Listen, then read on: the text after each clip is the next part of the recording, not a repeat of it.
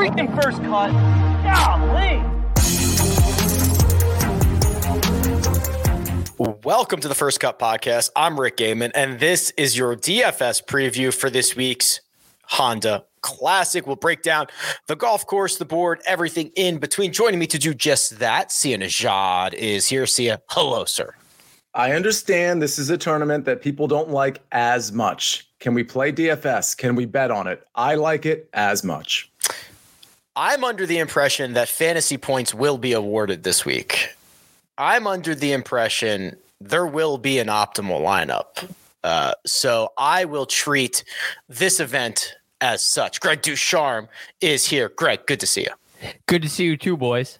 I will treat it as such as well, uh, and I'm fired up to do so. I think these are kind of these fields, these um these PGA Tour events that are not designated have become very fun, especially for DFS. Um, and and I think there's a lot of guys in here who have some upside and uh, are trended in the right direction. And I, I feel like it gives us a little bit of variety to get some of our you know fantasy heroes in, into the game here. So I'm I'm really looking forward to it.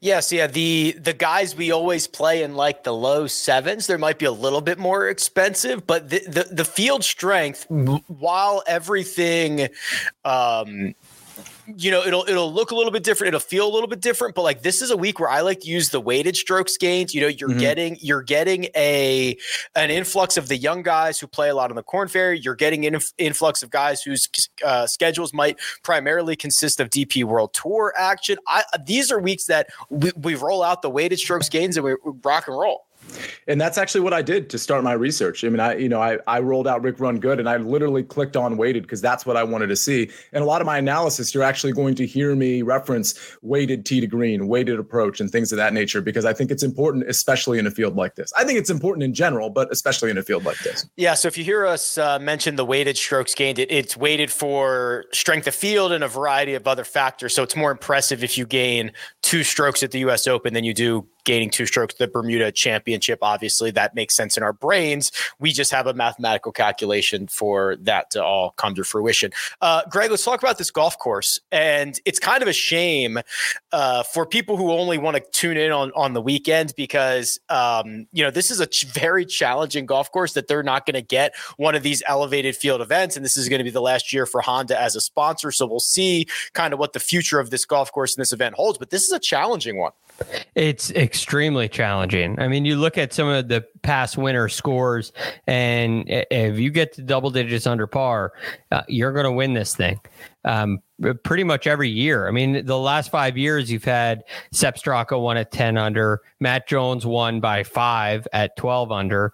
Um, you had Sungjae Im at six under, Keith Mitchell at nine under, Justin Thomas at eight under. Um, this is very challenging, and it's challenging for a couple reasons. You get the two scariest elements um, for a PGA Tour player. It's wind and water, and there are big numbers out there all over the place, uh, and and there's not a lot of comfortable shots there's not a lot of easy shots. You got Bermuda greens that roll very fast. There's not a ton of break to them, um, which I think is a big contrast between the Florida swing in general and and the West Coast swing, where the West Coast swing tend to get a lot more uh, short game relevance. Like Max Homa hit 50% of his greens last week.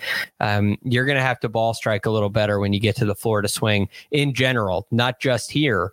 Um, but this is kind of the the primary example of that. Wind and water. Water specifically see a lurking off a lot of these tees. You'll see this is not very driver heavy. You'll see guys hit three wood or five wood or three iron, just just something to not only get them into position, but try to remove as much of those penalties as possible.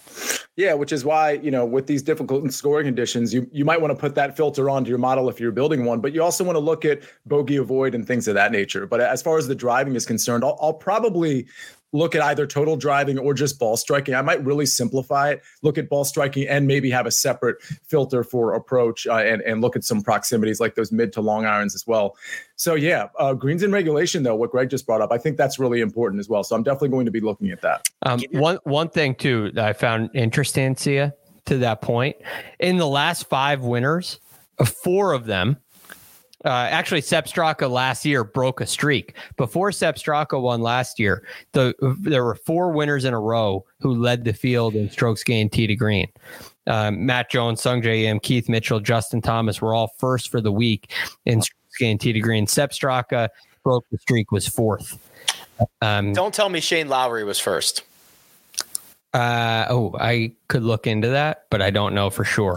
Okay. I into that. I'll find that. Okay, because if you remember, this is the event where uh, strokes gain melting came into play, oh. and it rained on Shane Lowry on the seventh. Well, I think it was the seventeenth hole, and he just absolutely just melted, and it was the weirdest thing I've ever seen at Cosmic. Well, well, hold it on. Was bizarre. It was bizarre. It, it, was pouring, though. I mean, in his defense, it was pouring. But of it course. started when he got on the tee. It was crazy. In his defense, he sprinted. Sorry, in his defense, it was pouring. Yes, it sucked. It was very unlucky. It was horrible. Not in his defense, he completely abandoned his routine, sprinted out from under the umbrella, hit the shot as quickly as possible, and sprinted back underneath of it. it you're right. Uh, he did not handle it well.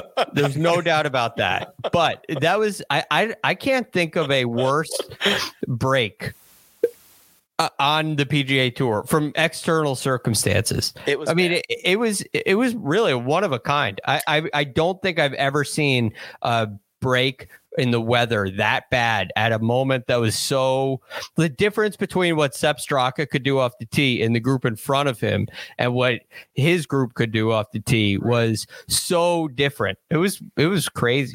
What was the event where it poured for 6 minutes? They actually paused action, but they but Morikawa had to like chip greenside while it was pouring, but Cantlay got to wait four more minutes until the rain stopped. What event was that? Oh, I vaguely I like remember. I don't remember. I'd I'd have to go look it up. But there was like a weird, a weird. I don't think it ended up like uh, super impacting the results because I feel like I would have remembered it more. But the the the the 18th tee pouring situation for Shane Lowry was was tough. I feel like it might have been. Was it at Riviera? Was that at? No, was it? That would be. It would be very strange. I know it's uh, very uncommon, but I, anyway. Um, update. Shane Lowry was second in the field, strokes gained tee to green. Adam Svensson was first, but I wonder, Rick, and I can't look this up. I wonder if he was first before that because he 71 holes. yeah. Yes. In, in strokes gained tee to green, it was uh it was 2.95 for Svensson and 2.5626 for Lowry. So and Lowry hit a horrible tee shot and a horrible approach. He could have lost uh, nearly half. He could have lost a half a shot. I'll I'll, I'll have to go pull the uh, when I get some time this afternoon. I'll go pull the like the the hole by hole stuff and we'll see, um, right. or the shot by shot stuff. Okay, so um, we're gonna jump into the cheat sheet. We'll go through this player pool. Before we do that, quick reminder I try to do this at the top of the show. I always forget. Uh, the fans who have now taken over second place in the one and done, congratulations. You had Max Homa last week. Uh, your link to vote is now live. The link is in the description. Go get your vote in for this week. Should be fairly straightforward. There's probably not a lot of guys you're saving in this field. So you can basically have anybody you want. I imagine Sung Im is probably going to be pretty popular, but uh, you can basically have anybody that you want for this week. The link is in the description. Get your vote in. The deadline is Tuesday, 5 p.m. Eastern Time. We're going to have a live mega preview pod. We will reveal your selection then. Okay. Gents, we're going to jump into the cheat sheet, but first we're going to take a quick break and hear a word from our partners. Did you know that while over 60% of Americans dream of starting their own business, less than 20% of them take the first step? The reason? Building a business is tough. Tailor Brands is simplifying the business journey. From launching and managing to growing your business, Tailor Brands isn't just another tool, it's your online business partner from launch to success. With Tailor Brands, building your dream business becomes an effortless experience. Their comprehensive platform guides you through every step, ensuring you have everything you need in one place. From LLC formation to bookkeeping, invoicing to acquiring licenses and permits, and even setting up your bank account. Tailor Brands handles it all seamlessly. And our listeners will receive 35% off Tailor Brands LLC formation plans using our link, tailorbrands.com slash CBS Sports. That's T A I L O R B R A N D S dot com slash CBS Sports. So start your business journey today with Tailor Brands. And we're back. Here is the cheat sheet. And there are only two golfers over $10,000 this week. So we can just talk about both of them. Shane Lowry, 10 4, Sungjae Im, 10 7. That's it. See ya. Uh, let's assume you can only pick one of them. Well, if you wanted to pick both, I just want everybody to know it leaves you with 7,225. Wow, that's actually pretty good. It's doable, especially if there's, you know, because there's a lot of low 7K guys that we'll get to. And there's actually a couple 6K guys that I think are viable, particularly in this field. So, anyway, if you wanted to do that, I don't think it's a terrible strategy because I think balanced builds. Well, what people are going to do is take one of these two guys, probably take a, a, 9K guy. And there's a lot of guys that are really appetizing in the 7K range. So I think that's how you're going to see some of the lineups uh, shake out. With all that, oh, in the 8K range too, of course. With all that said, if I had to choose between the two, it would be Sungjae Im. But it's actually really hard to choose between the two. The only the only thing about Lowry is that last week was sort of the first that we saw the old Shane Lowry. And part that's partly, by the way, because we haven't seen much of him in general. But you know, when he first came back, it just wasn't a very good showing for him. And then last week was great. And we have a course with difficult conditions, and Shane Lowry should absolutely shine in that. The thing about Sungjae, to me, he's just so automatic. There's just nothing not to like. And obviously, um, he is, when it comes to win equity, you know, it should well, let's talk about his price. I mean, you, you could put Sungjae and Shane Lowry's price, you know, way higher, obviously, and you could put Sungjae at, at 11 too, and it would be completely fair in this field. So Sungjae, I like the best, but I don't mind mind Shane Lowry at all. Let me bounce it right back to you, Sia. Obviously, Sungjae, oh, past winner here. He has another top 10 the year after his victory. He's coming in with a fourth at Farmers, a sixth in Phoenix. Got off to a really great start at Riviera last week, and then kind of coughed it up on the weekend. He lost uh, mm-hmm. uh, 3.7 strokes on Saturday, another two and a half to the field on Sunday. Those two rounds are really his only like two bad rounds of the year. What level of concern is it that it's his most recent two? Not even a little bit. Uh, because I, I, just I chalk one or two rounds up to just variance and just maybe having sleeping on the wrong side of the bed. I mean, when, when you flash that round by round scoring, you look at the WM Phoenix and everything was just like dark green, especially on approach. And we know he can get hot with the short game in the putter. So uh, no concern whatsoever on that. Okay, uh, Greg, this 10K range is now yours. It's only two golfers. It's Sung it's Sung Jae and it's Shane Lowry. Who would you prefer? Yeah, well, um, as Sia mentioned, Sung Jae gives you a much longer area uh, to kind of draw on. Uh, much more time to say, okay, Sung Jae, we know what we're going to get with Sung Jae.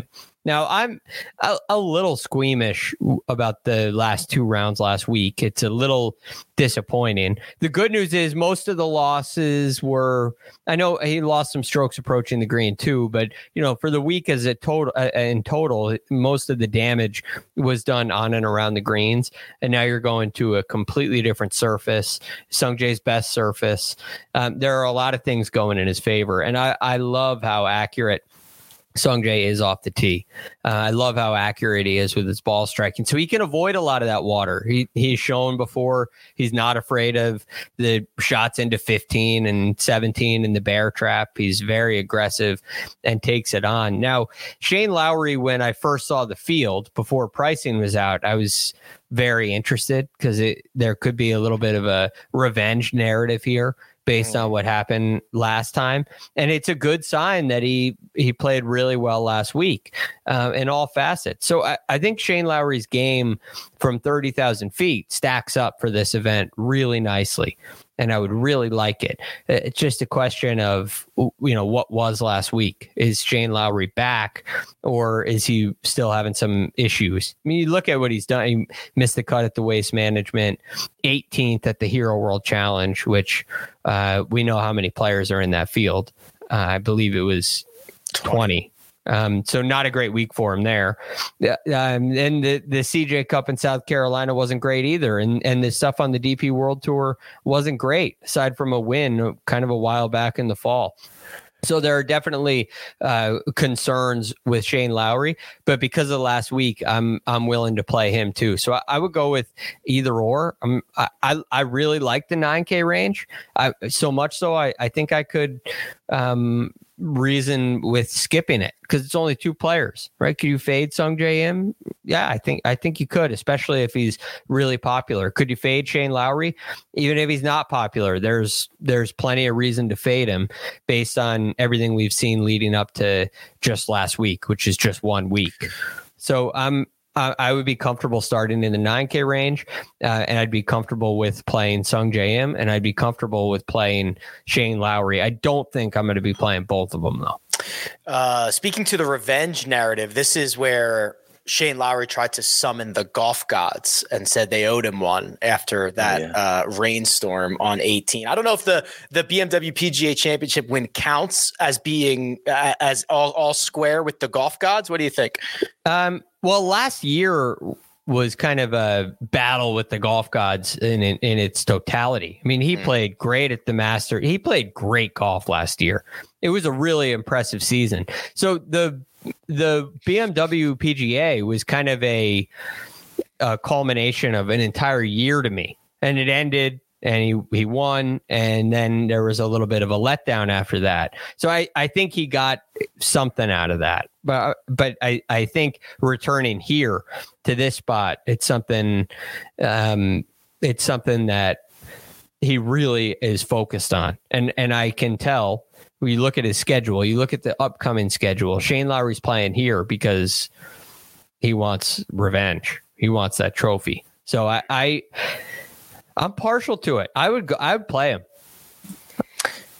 The nines, pretty solid. Chris Kirk 9900, Billy Horschel 97, Alex Noren 95. Then we've rounded out with Minwoo, Matt Kuchar, Aaron Wise, Denny McCarthy, and at a flat 9,000, Thomas Detry. See ya. Uh, this is, I believe, a range you described as appetizing, or was that the 7K range you described as appetizing?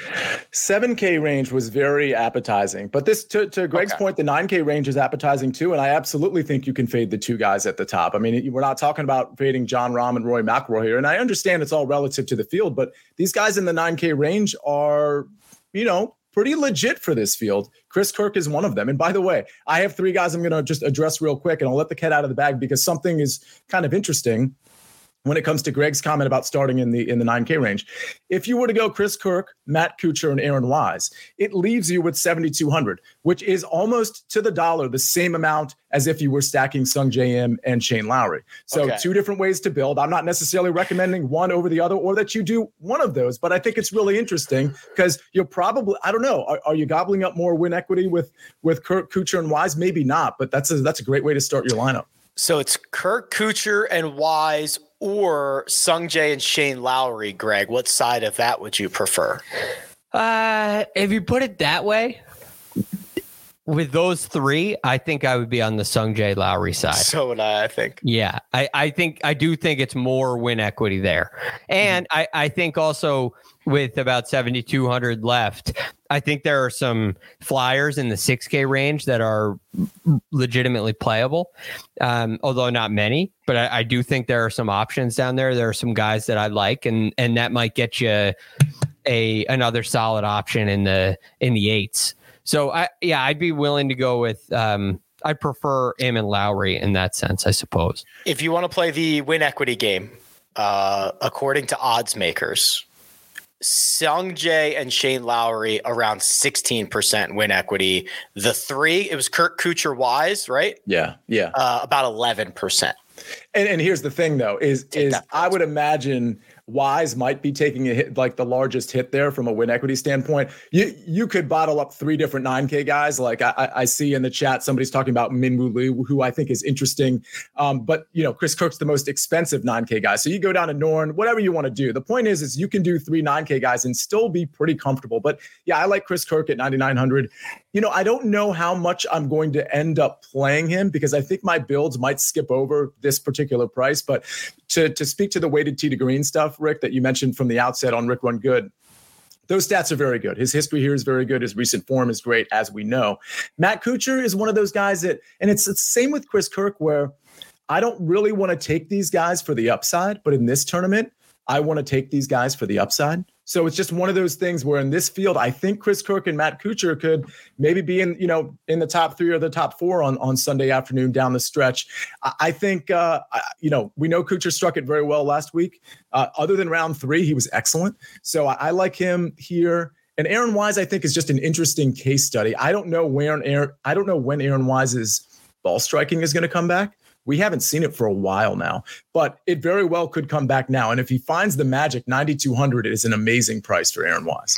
Um, one nugget that comes to mind out of those three Chris Kirk, $9,900 is the most expensive that I have on him in my database, which is about four years old in a single, as a single individual, Sia. He was part of a team at the Zurich Classic in 2021 that was 10,100. So we are buying high on Chris Kirk, but I I don't think that bothers you. It doesn't unless so here's the thing. I think I I would agree with the sentiment, the underlying sentiment there that Chris Kirk is too expensive. However, if he ends up being like relatively popular in spite of the, the, the expense there, then I of course I would be off of him because I, I just don't get it. But if people end up skipping over him because they're just like Chris Kirk 9900, I'd rather just play Sung Jae and then Alex Noren or Minwoo Lee or whatever it is, then I'll take Chris Kirk at low ownership. Okay, fair. Uh, Greg, how do you start to assess this nine thousand dollar range? Well, I'm very interested in Chris Kirk. Okay. Um, I give him a break at the waste management. You're talking about one event. I'm more than willing to come back to him. The ball striking was great. The putter has been absolutely cooperating, and so is the short game. Uh, and and he has a nice record here as well. I mean, this is just you know the the next couple of weeks when we're here in Florida, you're going to see in the course history game a lot of variance. Hmm. Uh, in general, Florida gives you some serious variance when it comes to course history. So I I definitely look more to recent form than I do horses for courses at an event at an event like this.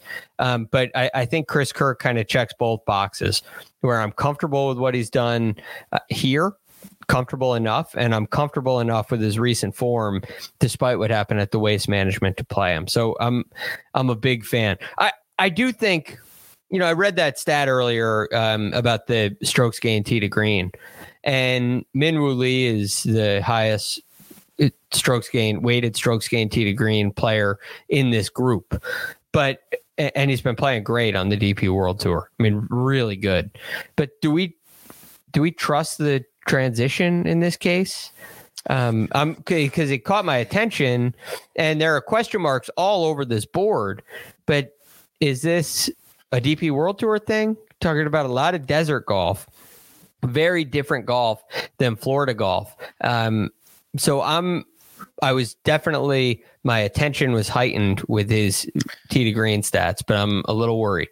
I personally. So here, here's we have to have the Minwoo Lee conversation. So here's Minwoo Lee. It's example four thousand and one of knowing that golf is played outside the United States and outside the PGA, uh, PGA Tour because his last PGA Tour start was the Open Championship. What I will say, Greg, is he made the cut in three out of four majors last year.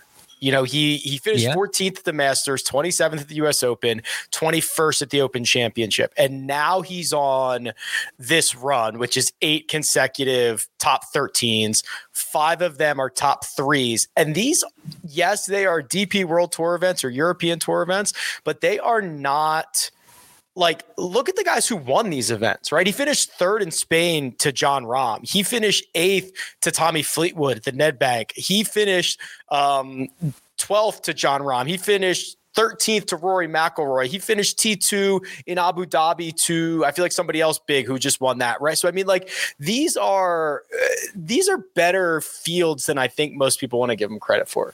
Yeah, at the top end. At the top at the, end. You know, and uh, so it's uh there's a there's also a comfort level. Um, there's a, a feeling of of belonging, but the majors. I think the most interesting part in that is what happened in the majors last year, making the cut in three out of those four. I I do think is a big deal. So I I think um this might be a case where you trust the numbers and you play Minwoo Lee. Uh, the one I couldn't remember was the Australian PGA Championship, Min Minwoo finished T4. That event was Cam Smith that won. So that was Yeah. the, that was the one I was thinking about. So uh, that's the Min Minwoo stuff. If you look globally, it's been great. You just got to kind of decide, Sia, if you believe that he is going to be able to hop a jet, come over here, and say, "Okay, I'm just going to keep everything rolling." I like the upside for tournaments. I got to admit. So I mean, I think I'm going to end up being in on him. I'm not going to be all in on him. I'm not. I'm probably not going to be overweight on him, which means I'm probably playing him wrong, incorrectly. But I'll, I'll sprinkle a little bit of Minwoo Lee. It makes sense. All right, I got one other guy. Please. I I, I think that uh, Denny McCarthy deserves some serious attention. Uh, of course, he's known for being a great putter on the PGA Tour. Uh, and and we like that. And there's great upside when you can fill it up on the greens the way he has. But um, shooting 64 at Riviera on Saturday's round, uh, finishing tied 14th there, tied fourth at the AT&T Pebble Beach Pro Am. I mean, he's been playing some really good golf, and I get the sense that he that Denny McCarthy is inspired right now. And he really wants a win, and I think this is a great spot for him to do it. Um, he's an accurate driver of the golf ball. He's been hitting it pretty well, not not great, but certainly good enough for him. And and I think there's kind of a stats aside story with Denny McCarthy that's brewing. Um, and and this is a guy I, I could see a one being in this resume recent form. You have a lot of made cuts, and he he missed the cut. He missed the cut in Phoenix, um, but again, you know, a, a designated event. It, it didn't go very well for him. I think that's something that he can shake off, and and he can show us that ability to gain 10 strokes on the greens. And, and all he's got to do from there is keep it in front of him and and he'll contend. So I I, I love Denny this week. Uh, Denny McCarthy is coming off the T14 at Riv, T4 at Pebble Beach, that one miscut, the only blemish dating back to Las Vegas for Denny. We're going to continue this conversation into the eights, the sevens, and the sixes, but first we're going to take a quick break and hear a word from our partners. And we're back. That $8,000 range starts with a couple of P's, Pendrith and Poston. Then we go to Adam Svensson, Johnny Vegas, Sepp Straka, Harris English, fresh off, fresh off of T12 from last week, Adrian Meronk, who rallied on Friday, Christiaan Bezuidenhout, Cameron Davis, Garrick Higgo. Sia, um, what in the world do we do, please? This is a range I'm going to largely boycott, I think. And and I use the word boycott because I know there's going to be a couple popular guys, if not a few popular guys here. I can't tell you. Uh, listen, it is Monday, six o'clock Eastern Standard Time, and I try to consume content. Of course, I, am reading stuff. I'm I'm looking at box scores, if you will, but then I'm also listening to whatever's out there. I have heard Adam Svensson's name at least 150,000 times, and it's only six o'clock on Monday. So I have a feeling guys like Svensson and Taylor Pendrith are going to be really popular. I'm not necessarily saying you shouldn't play them. If you think they have win equity, I think that's great. But if they become as popular as I think they're going to be, uh, it's just a pass for me because I've seen Svensson ball strike it great, and I and like like last week I've seen him not ball strike it great and just make everything up with the short game. Granted, he's got a good track record here, but I think I'm skipping over Pendrith and Svensson. And go ahead, Rick. The Svensson thing, I I, I definitely probably skew more bearish than most. I mean, so mm-hmm. so what we saw from Shane Lowry and what we see from a lot of guys, frankly, is there's like a win. We saw it from Sepp Straka after this event last year. There's kind of like a win and then a little bit of a hangover. And I think that's what we're kind of seeing a little bit from Svensson. And he's not hitting the ball as well. If you're just looking at results, you're like, eyes are popping off the screen at this T9 from Riviera last week until you realize he gained 11 strokes in the short game categories, 5.6 around the green, and another five and a half with the putter. It is probably the best. It is the best short game tournament of his career. Uh, that is unlikely to happen again. So I, I'm a little bit worried about this. I don't think it's horrible because it, you play well, you gain a little bit of confidence. He's played well here in the past. If he gets back to his DNA, that's fine. But I definitely skew more bearish than most here. I think. Yeah, yeah. fair enough. I'm, ha- I'm happy ahead, to Greg. avoid. I'm I'm happy to avoid Svensson as well. I mean, you you love the T9 last week, and you love the feel of Adam Svensson here at the Honda. But uh, when I look at uh, rickrungood.com and those advanced metrics, I don't see enough to go chalk. You know, if he's if he if his ownership's going to be really high, if nobody was talking about him, I might click the button. But if that ownership's really high, I'm avoiding uh, without question. Yeah, and, and we'll see. We'll see how it, it bears out. But I, I think uh, I think he is going to be pretty high. Another guy that might get some ownership because people are finally noticing is Johnny Vegas at 8,600. Um, when you do the weighted tee to green stuff, and if you go last 24 rounds, Rick, on your site, it's he's number one tee to green, weighted tee to green, I should say. He's got yeah, two top 25s over his last two tournaments. And we talked about it, right? Ricky, you were the one that, you know, I mentioned his injury a couple weeks ago and, and, and you uh, kind of corrected me. You were like, well, he had shoulder surgery and, and all that. And he has really come back from that and he's looked really good. And oh, by the way, he's got solid history here as well. The problem with Vegas, and it's, it's going to be the problem with quite a few guys that are just great ball strikers like he is the putting hasn't been very good as we see here. He lost seven strokes putting at the Genesis. That, that's just not great. But again, I think he's a pretty solid upside play. The only other guy I'll mention here is Sepp Straka. Listen, I, I don't, I didn't want to mention Sepp Straka, but I, I can't deny that he's been very good here. It's not just the win, but he's been good here overall. And the approach in the putting can get really, really hot, and that's what I'm looking for in any in any tournament lineup. That's what I want to see. I I went over here and I was looking for I was looking for Johnny Vegas's last couple of rounds at Riv because I think he kind of struggled a little bit, but I forgot that I had already put in this strokes gained Florida uh, thing. So uh, what have what have I got all these Honda API players Valspar? Am I missing a Florida event, or do I have them all? Uh, that that's all of them. Okay. Before I change this, last four years in Florida, Shane Lowry 1.7, Harris English, Sungjae, Davis Riley, Chris Kirk. That's your top five. Uh, now I can go find uh, Johnny Vegas's last couple of rounds. But here's here's Sepp Straka, and I think we're to see this. Where's his win? Yeah, he, he actually played a little bit better than I thought after his win last year. But these guys these guys go through some stuff, man. Golf is golf is really difficult. So, Greg, what what are we what are we doing here out of the eights? Sepp is just I mean, I guess you got to have guts to win, and that's what you need to play Sepp. Um, so I'm probably avoiding that uh, at this case. I'm not avoiding Johnny Vegas. I I love what I'm seeing there, um, and I love that we're changing grass types. He's putted a lot better here than he probably has other places in his career. I mean, he's about 50-50 losing strokes, gaining strokes. Which is I mean, which know, is about like 50% better than he usually does. Right. So I, I think he has the ability to putt really well here. In 2019, he gained six strokes on the green here. Back in 14, he gained five and a half. Uh, last year, he gained uh, nearly two strokes putting. So he's had the ability to to roll it in Florida. And he said his bad performances too, but I feel like his ball striking is really reliable. Uh, and if you go down the tee to green path, it's been three weeks in a row gaining over five strokes tee to green, uh, and and five weeks in a row gaining over three. I'm sorry, four weeks in a row gaining over three. So Johnny Vegas checks the boxes for me.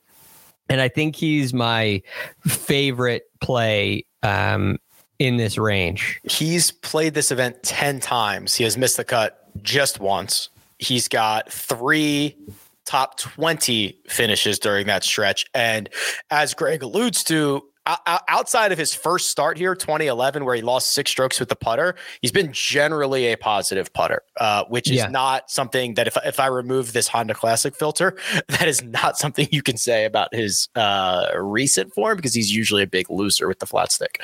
Right. Uh, but a big gainer off the tee, which of course. is so important. Of course. And he's been hitting it really nice with his irons. So yeah, he's. I hope his ownership isn't too high because I'm uh I'm definitely on the Vegas bandwagon this week.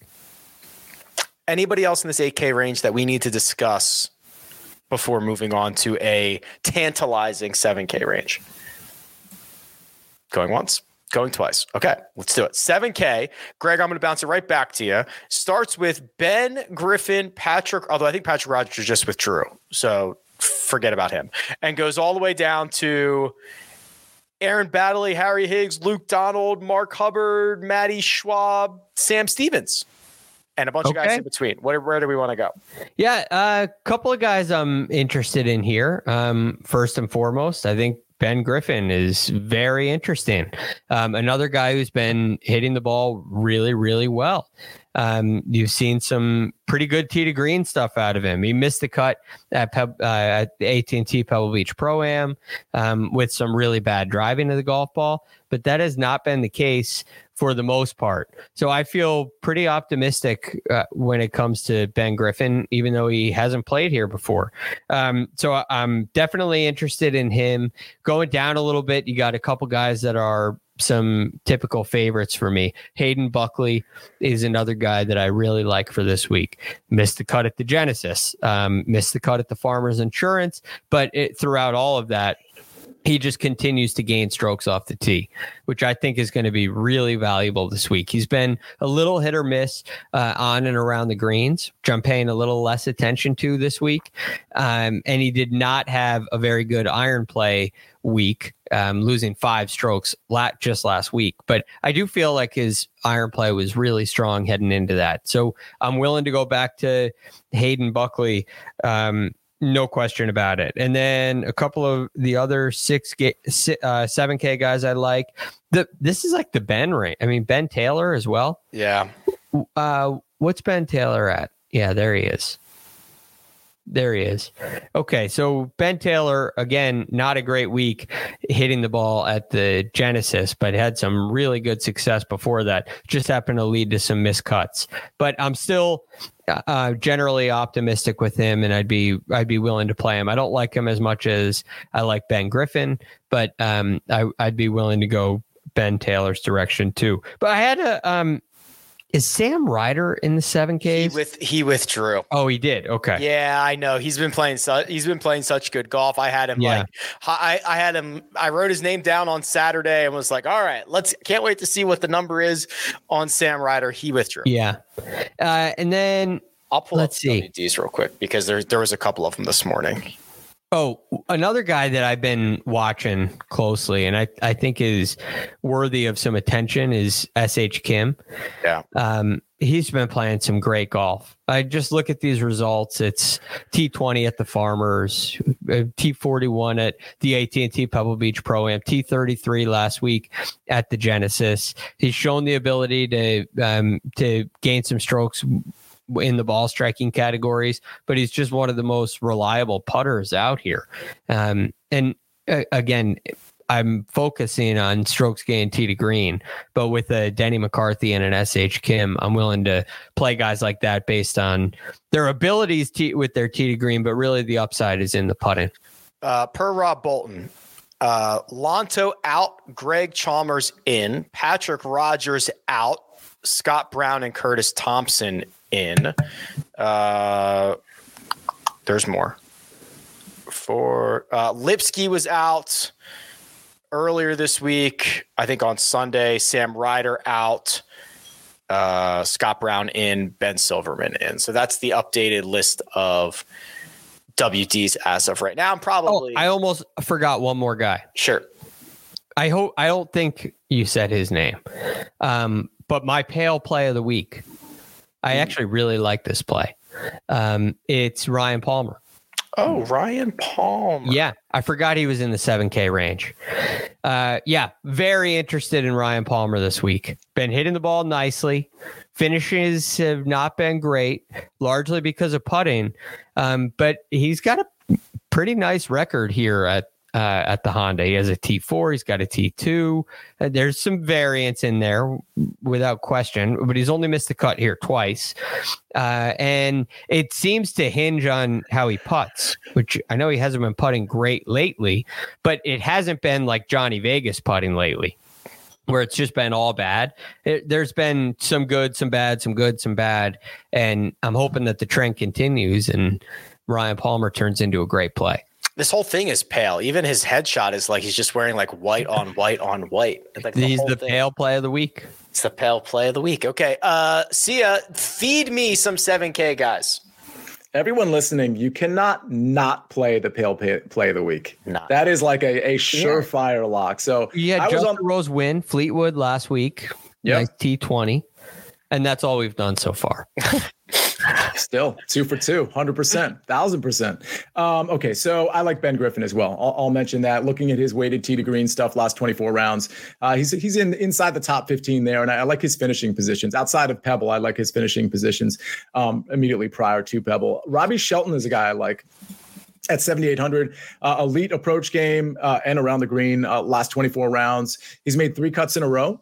Uh, including a 20th at Pebble and a sixth at Amex. So we know he has the upside. Those were in better fields than this for the most part. So um, I think Robbie Shelton is, is super sneaky. He also finished 11th here in 2020 and in the 7K range. And I think this is the weighted number. He's second in approach in weighted approach, I should say, in this entire 7K range. So that's that's pretty great. Joseph Bramlett, that's another guy I like at 7,500. Yeah, that's that's that's the kind of the one that I was waiting for somebody to say because he's long off the tee. He's played much better as of late. I worry about having to make putts on yeah. Bermuda, but like this is hard to argue. He hasn't missed a cut. Speaking of Bermuda, he hasn't missed a cut since the Bermuda Championship. Right. And again, I, am worried about the putter too, but I love his greens and regulations so much. I just think he's going to probably, he's going to have that length. He's going to keep himself out of trouble. Weighted GIR top, he's top five last 24 rounds. Uh, I love that. Um, third in approach in the 7K range. Again, that's weighted approach. I think Bramlett, I, I'm willing to take chances on guys like Bramlett and maybe Johnny Vegas in, in spite of of the uh, of the putting issues. I'm probably more inclined to play Bramlett than Vegas if I have to choose one of those guys. But uh, I definitely like the upside of both uh, him and Shelton. A couple other guys just to mention: Webb Simpson, 7,300. I am here to declare that Webb Simpson is going to have a good week.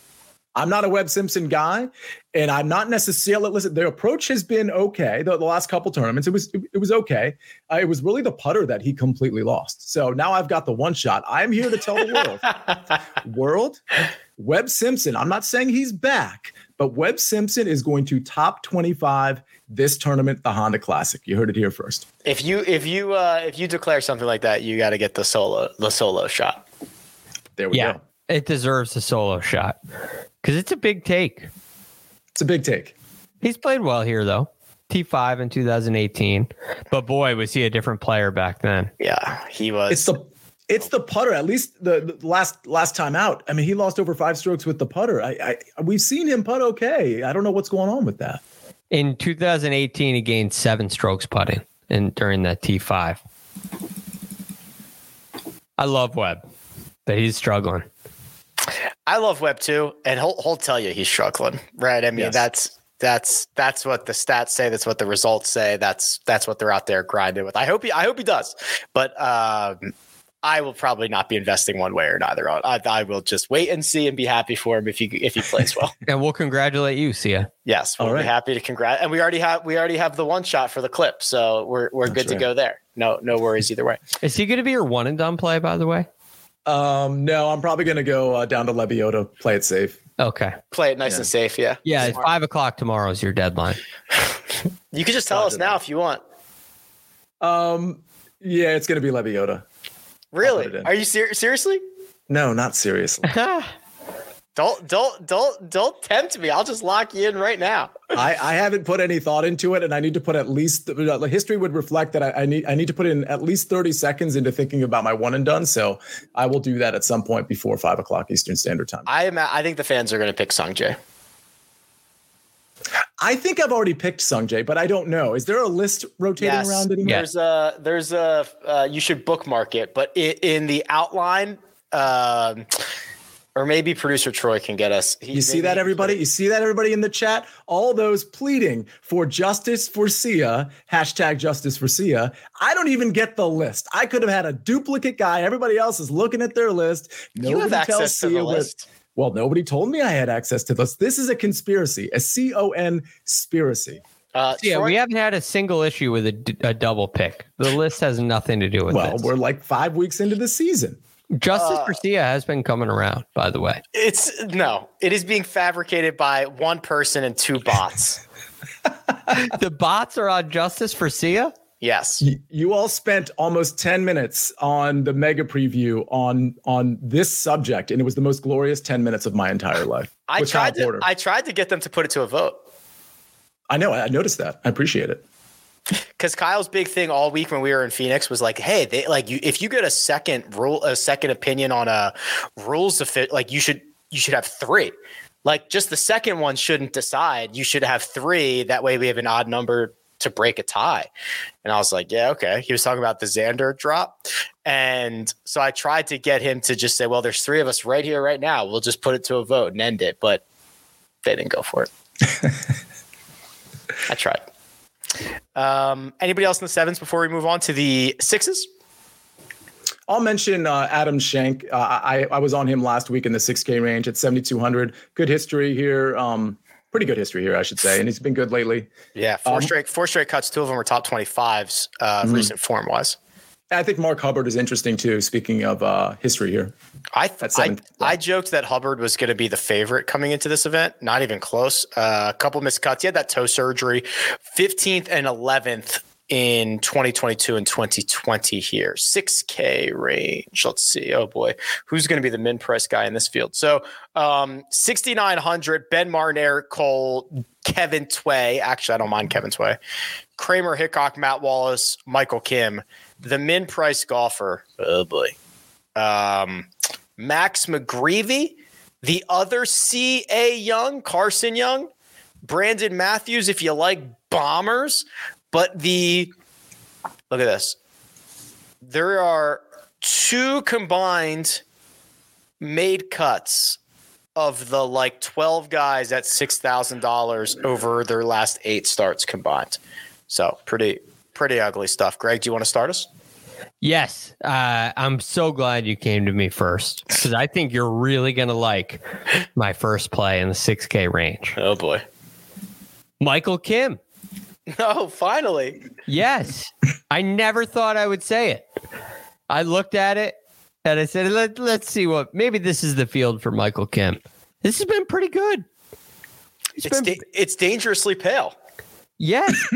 well, I mean, we even have some dark green. I mean, at Pebble, he, he gained 4.82 strokes approaching the green at Pebble Beach. That's in two rounds. That is legit. And he hasn't had really any big losers uh, approaching the green. Um, he's been great with the short game, and he's made half the cuts he's played here. Yeah, he's been okay. This is this is this, listen. The six Ks are very ugly. This is this is not as ugly as you could get. No. So I'm I'm in on Michael Kim this week. Um I got two other 6K guys. One of them maybe a question mark. And I got to find him. Uh oh, he's also at 6900. This one's the question mark. Uh Eric Cole. Now, there's been some pretty good results. T15 at Pebble Beach, uh, T36 at the American Express, T61 in Sony, made a couple of cuts in the fall. The driver is a little bit of an issue.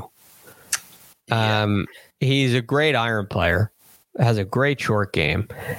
Um, but he his his tee to green stuff is pretty good. He's the problem that with the driver is he is both inaccurate and short. Yes, Which But, is like- maybe we're clubbing down a little bit. He's going to lean be hitting. some- He's to be hitting four hybrid into every green. Well, he's playing right into his strength. Oh man. I get I get the concern. It's a question mark, but I I'm very interested because of the tee to green stuff, despite the big issue. Um, The rest which of his game. The I rest of his like. games. The rest of his game's fine. Yeah, it's really good. It's really good. The rest of his game, um, it has to be. I was going to say he. The reason he's on the PGA Tour is because the rest That- of exactly. Yeah. Exactly. All right. So both those guys at 6,900. Um, I like Michael Kim more than Eric Cole, but I'm interested in Eric Cole. For this next one, we got to go down. I think we're going down to 6,300. Okay. Um, I'm surprised this is 6,300, although the results tell you why. but the stats are pretty good. This is not pale. This is actually dark green. Uh, Kyle Westmoreland, Ooh. 6,300. Whoa, Look look at at, that- that's this not- guy. That's a legit opportunity at 63. How is he missing so many cuts? I don't get that at all. I don't get it either. It's How I don't think there's miss- a math issue. Like, is he writing down the wrong score? So, so this one, I had a five. No, Kyle, you you made a four. Has he missed on the number every single time? no, has to be. well, he actually gained at Farmers and missed the cut, which is unlucky, and uh, that's a um, course rotation. He lost a stroke and missed the cut at the RSM. The other, the, these are two bad starts where he missed the cut, where that makes sense. But like, yeah, he he's he he could he could very easily have made f- like four of his last six cuts. He Yeah. didn't, but it, the the metrics are pretty good. And he has one start here, uh, and he missed the cut. But he's 6,300. I, I just, I was very um, a- attracted to that ball striking, uh, which has been very good. And 6,300, if you take a shot on the stats here, um, and, and Kyle Westmoreland makes the cut, you open up everything. You open up everything. So I'm, uh, not comfortable with it, but this is the 6K range, uh, and I don't think there's really anyone you can play where you'll feel comfortable. I have um, two thoughts, although I will address this because this is actually like a legitimate question. So Mike says Danny Lee is in there. Isn't he going to LIV? So we're in a bizarre spot right now where officially, offi- here's what is official. Danny Lee is still in the Honda Classic field, and Danny Lee has been announced as an Ironhead for LIV. So uh, I imagine he's not going to be playing, but he has not withdrawn from this event. Well, he hasn't played LIV yet. Yeah, Right. think So he's not- he so he's will not not, be suspended suspended. Right. until he hits a shot, but he's not going to show up on Thursday. Now, if he just misses his tee time on Thursday, Greg, will an alternate fill that spot? Oh, for a missed tee time. No, like, I like, mean, like if, if Danny Lee, let's say, does not tee off for LIV until after whatever his Thursday morning tee time is going to be, right? Because they play Friday, Yeah. Saturday, Sunday anyway, so he's not going to. So, so that tee time on Thursday, if Danny Lee does not remove himself from the field, it, he's just not going to show up for it. he's got to withdraw. He doesn't have to. He's got to withdraw. It's the wrong thing that you you can't. Oh, we're playing right and wrong. Yes, yes, I- because you it, look. If somebody misses their tee time, you can't just throw a alternate in there. It's a missed tee time. It's a DQ. It's not a WD. Right, and they won't let somebody else. I, I agree. He sh- absolutely 100% should WD for the good of the game Yeah. and for somebody else to get that spot. There's no Right. reason for him to take that spot in the field. But technically, if he did not, what would happen? It's just, they Yeah. play as a two It- ball. yeah, yeah, it's a DQ. He he's disqualified. It's just a DQ.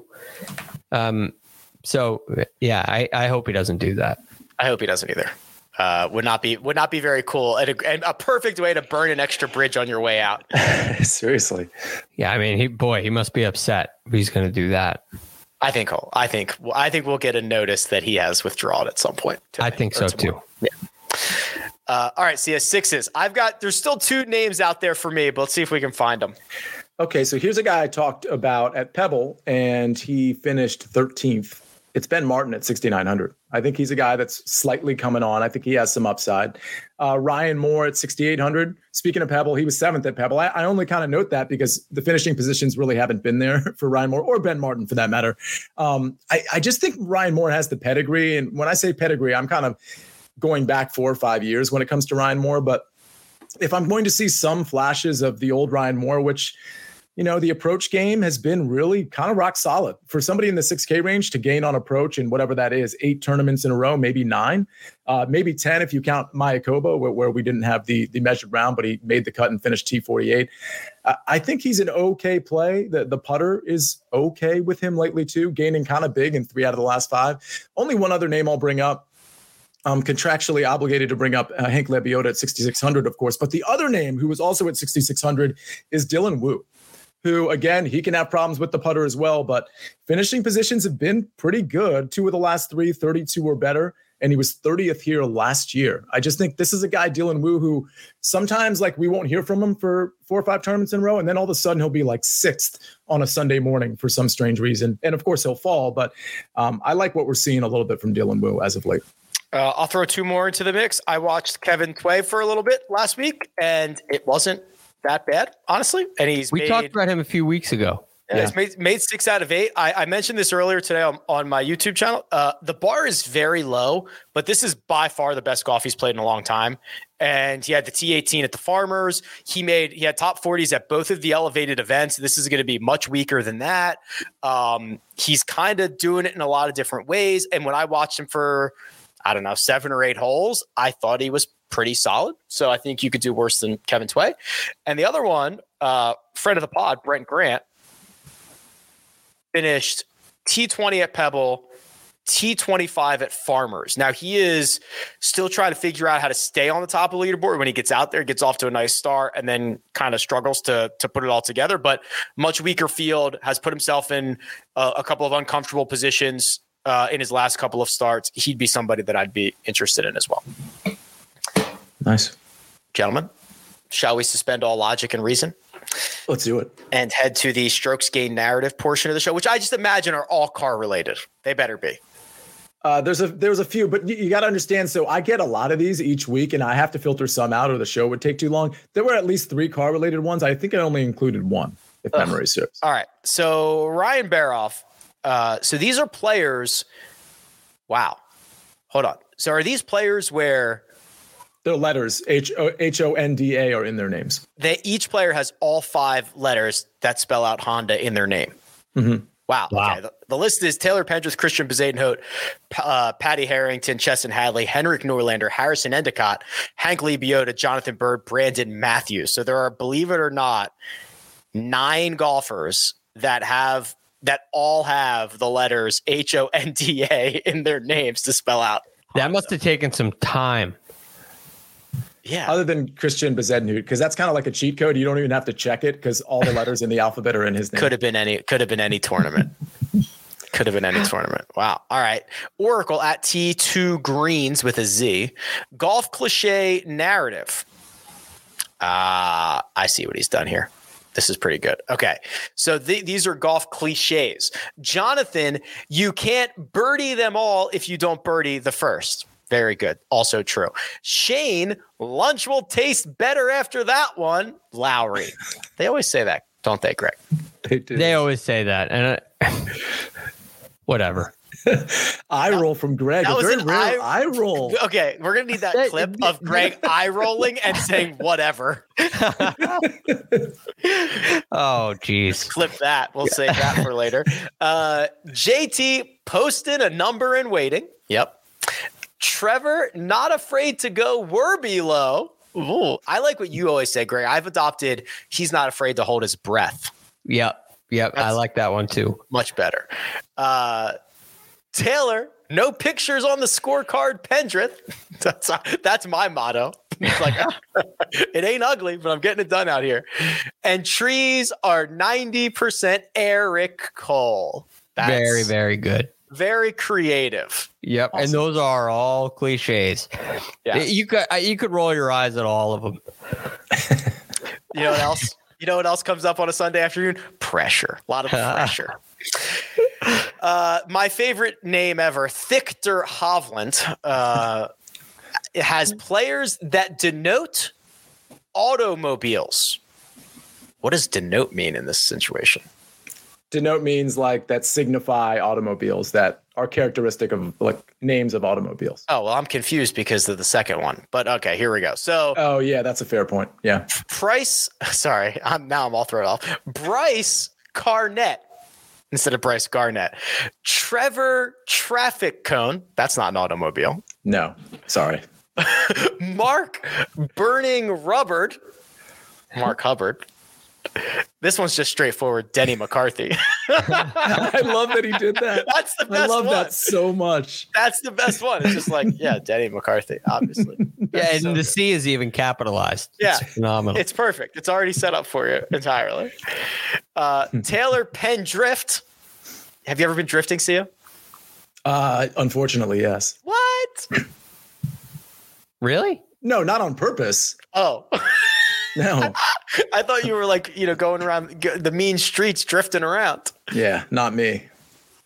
Uh, and then Sam Ryder with an I uh, as the last one. All right, that's pretty good. Not all automobiles, but creative nonetheless. Thicker. Yep. Do we have one more? Oh, we have two more. Oh boy, you got oh John. Okay, so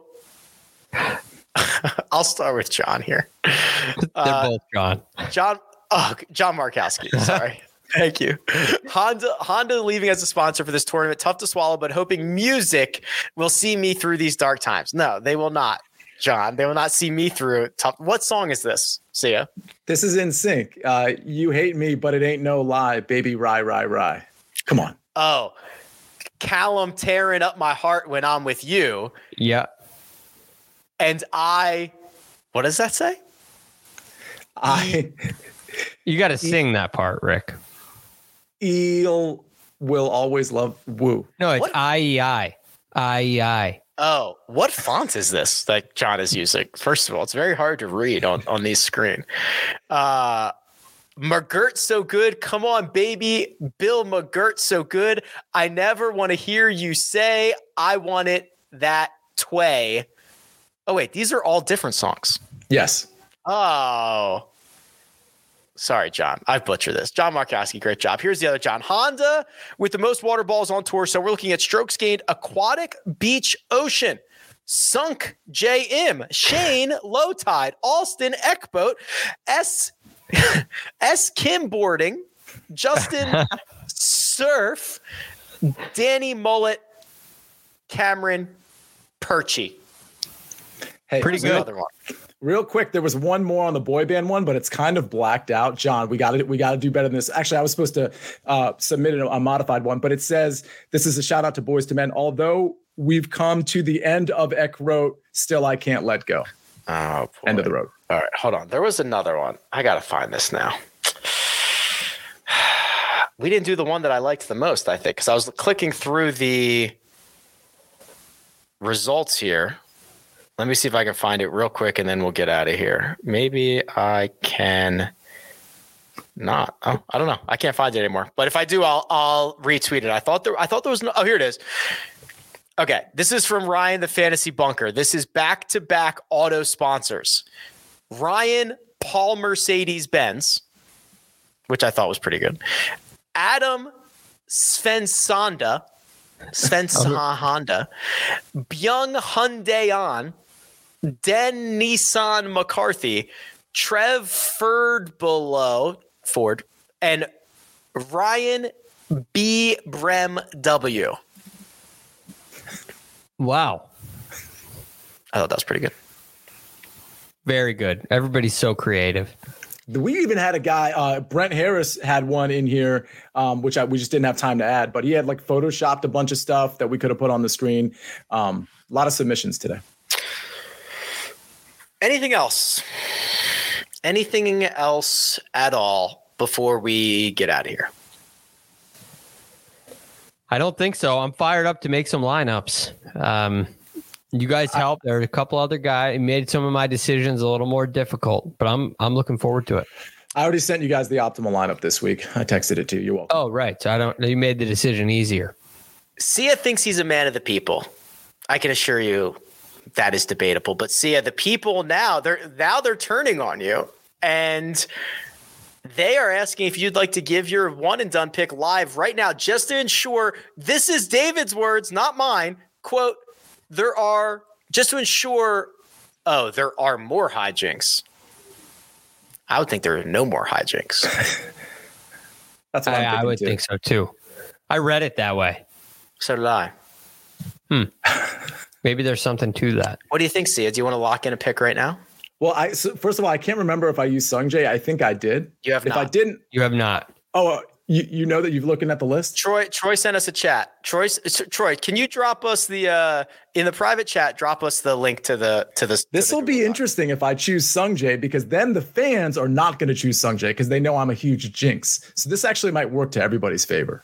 All right, I, he, here is who you have selected. You have gone with Xander, Corey Conners, Tom Hoge, Jason Day, Seamus Power, omission, Tony Finau. Oh, uh, you spelled uh, Jon Rahm wrong, by the way. um, all right, you pronounced it wrong. Um, I will go with. I'll just go with the guy that's. Everybody's going to take Sungjae, right? Um, let's see. I will. I love go that we're with, just putting his feet to the fire here and making him pick right now. All right, here's what we're going to do. We are going to go with chalk. I'm going Sungjae Im. There you go. Pick is in. Fans, fans, you cannot select Sungjae Im. If you do, I promise you, he's missing the cut. He's missing the cut anyway. Lock it in. Lock it in. It's all right. So Troy already put it in the sheet. It's in. So I don't have to. I don't have to submit anything. Don't submit anything. It's in. Let's It's go. Official. Live on it. We're air. doing this next week too. Sungjae Im Okay. is it. All right. I love it. Um, Greg, do you want to submit yours? no. I was going to try to get everybody else to submit theirs, and then I was going to be like, all right, well, goodbye, everybody. I'm not giving mine up. all right, cool. Uh, mega preview pod Tuesday at 5 p.m. Eastern time. We're going to do a Sunday show this week, then back to round by round recaps for next week and the foreseeable future. Big thanks to producer Troy doing all the hard work behind the scenes. Sia Nejad available on Twitter at Sia Nejad, Greg DuCharme at the real GFD, and you can find me at Rick Run Good. This has been the first cut. We'll catch you next time.